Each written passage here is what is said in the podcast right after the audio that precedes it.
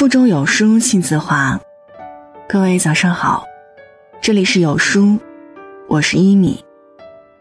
今天要和你分享的文章来自易墨，一个人开始废掉的三种迹象。接下来一起来听。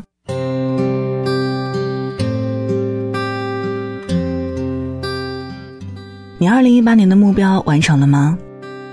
前几天一张二零一九年计划表刷屏，顺便扎透了很多人的心。间接性踌躇满志，持续性混吃等死。有多少人重复着日复一日的苟且，却在期待遥不可及的诗与远方呢？最近半年，表弟迷恋上了短视频，不管什么时候见到他，他总是拿着个手机。津津有味地看着，偶尔还会爆发出阵阵狂笑，不知情的还以为他中了邪。我劝他，都是要找工作的人了，别一天到晚就知道刷视频，干点正事儿要紧。他总是说马上马上，就看一分钟，再看一分钟。可问题是，一分钟常常演变成十分钟、一小时，甚至一整天。我知道表弟是被时下互联网的算法逻辑裹挟了，在算法逻辑下，系统会根据用户过去浏览、购物的信息，自动给用户画像，针对性的推送信息给用户。比如表弟爱看幽默搞笑的段子，系统就会推送更多的类似视频给表弟。这种情形下，我们就像宠物一般，主人给我们喂什么，我们就吃什么。等我们吃饱喝足，沉迷其中，却浑然不知被收割的命运即将来临。尼尔·波兹曼在《娱乐至死》中说：“毁掉我们的不是我们所憎恨的东西，而恰恰是我们所热爱的东西。”当你被算法裹挟，沉迷于过度娱乐化、庸俗化、碎片化的东西，沉溺于即时快感，标榜着娱乐至死，你离废掉。就不远了。在心理学上有一个花盆效应，指的是人们如果在舒适的花盆中待久了，就会不思进取，安于现状。如果你对现状心满意足，天天禁锢在自己的小圈子里，沉溺在自己的舒适区不可自拔，而不是用心花时间提升自己，怎么可能走向更广阔的天空呢？人生如逆水行舟，不进则退。如果选择了安逸，就会丧失斗志；如果丧失了斗志，生活就会越来越清闲；如果越来越清闲，最终就会和别人拉开一大截差距。现在有多不思进取，将来被时代所抛弃时，就有多后悔莫及。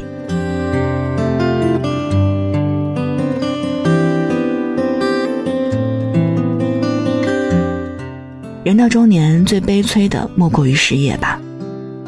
前几天，我的叔叔遭遇了这沉重的一击，害得他整天抽烟解闷，在阿姨面前抬不起头来。其实，叔叔和领导意见不合，我们都早已有所耳闻。叔叔自认为自己技术过硬，曾经又获得过单位的先进，就终日懒懒散散，不思进取，沉溺在过去的功劳簿上。半年前，单位新招聘了个名校毕业的小伙儿。小伙子吃苦耐劳，肯学肯干，技术水平早就在叔叔之上。叔叔也不是没有危机感，但是叔叔觉得自己年纪大了，记性也差了，现在要学新东西也难了，常常是一边嘴里满是焦虑，一边却没有实质性行动。这一次，叔叔不知怎么又得罪了领导。一言不合就被领导开除了，叔叔这才后悔莫及。试想，如果自己还是当年那个技术骨干，领导会让自己说走就走吗？说到底，这是他自己长期满足于现状、停止学习的代价。职场是个靠价值说话的地方，你有多少价值，决定了你能站上多高的位置。著名作家、编剧石康曾说。一个人的死亡时间是从停止学习开始的。不学习、不进步的人，迟早会被社会所抛弃。但凡有所成就的人，注定终身与读书和学习形影不离。曾经，HBO 拍摄过一部纪录片《Becoming Warren Buffett》，成为沃伦·巴菲特。片中的巴菲特最大的特质就是终身学习力。他从小就深入阅读和学习所有与股票投资相关的书籍，把父亲的收藏读完后，他又到哥伦比亚大学图书馆继续研究学习。哪怕后来功成名就，他仍然坚持早早起床，花大量的时间阅读各种新闻、报刊和书籍。他的合伙人查理芒格这样评价：沃伦读书之多，可能会让你感到吃惊。它是一本长了两条腿的书。有句话说：“只要你还在学习，人生就有无限可能。不断读书，不断学习，不断进步，你的人生才会越过越精彩。”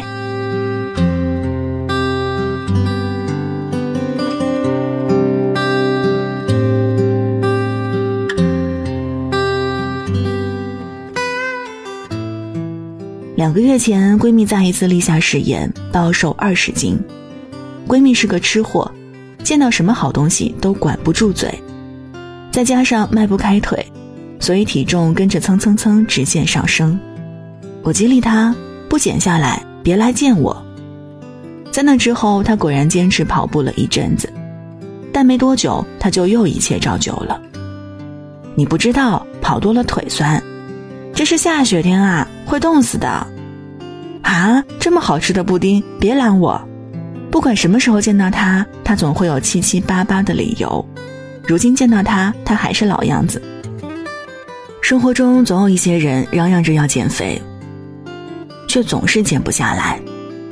归根结底，缺的是自律。放弃了自律，迟早有一天要为过去的偷懒买单。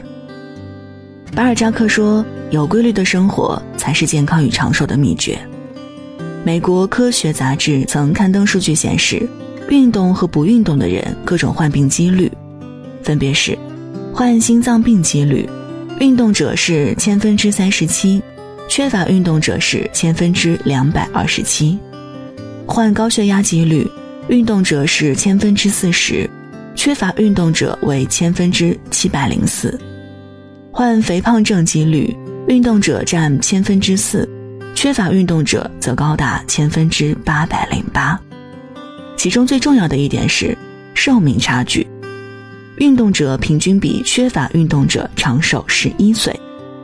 一组组对比鲜明的数据早就在警告我们：运动和不运动过的是两种人生。曾经有一组华尔街精英的照片一度刷爆朋友圈，人们没有想到，原来那些有着光鲜的工作。丰厚的收入、华丽的穿着的华尔街精英，居然如此自律，对身材也有着超乎常人的要求。有句话说：“自律出众，不自律出局。”能控制好自己身材的人，才能控制人生。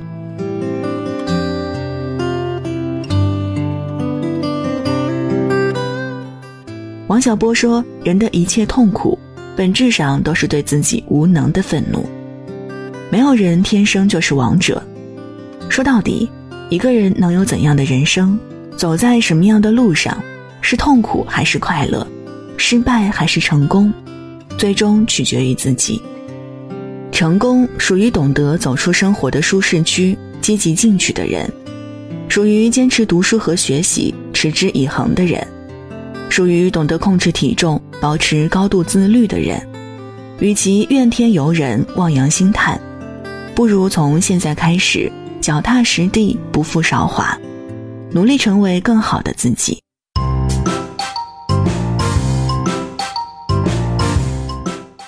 最后，想和大家分享一个彩蛋：有书读书季现在开始了，有书君每周会免费赠送一千本实体书送给大家。本次送出的是世界经典名著《牛虻》，赶快下拉至文末长按识别二维码。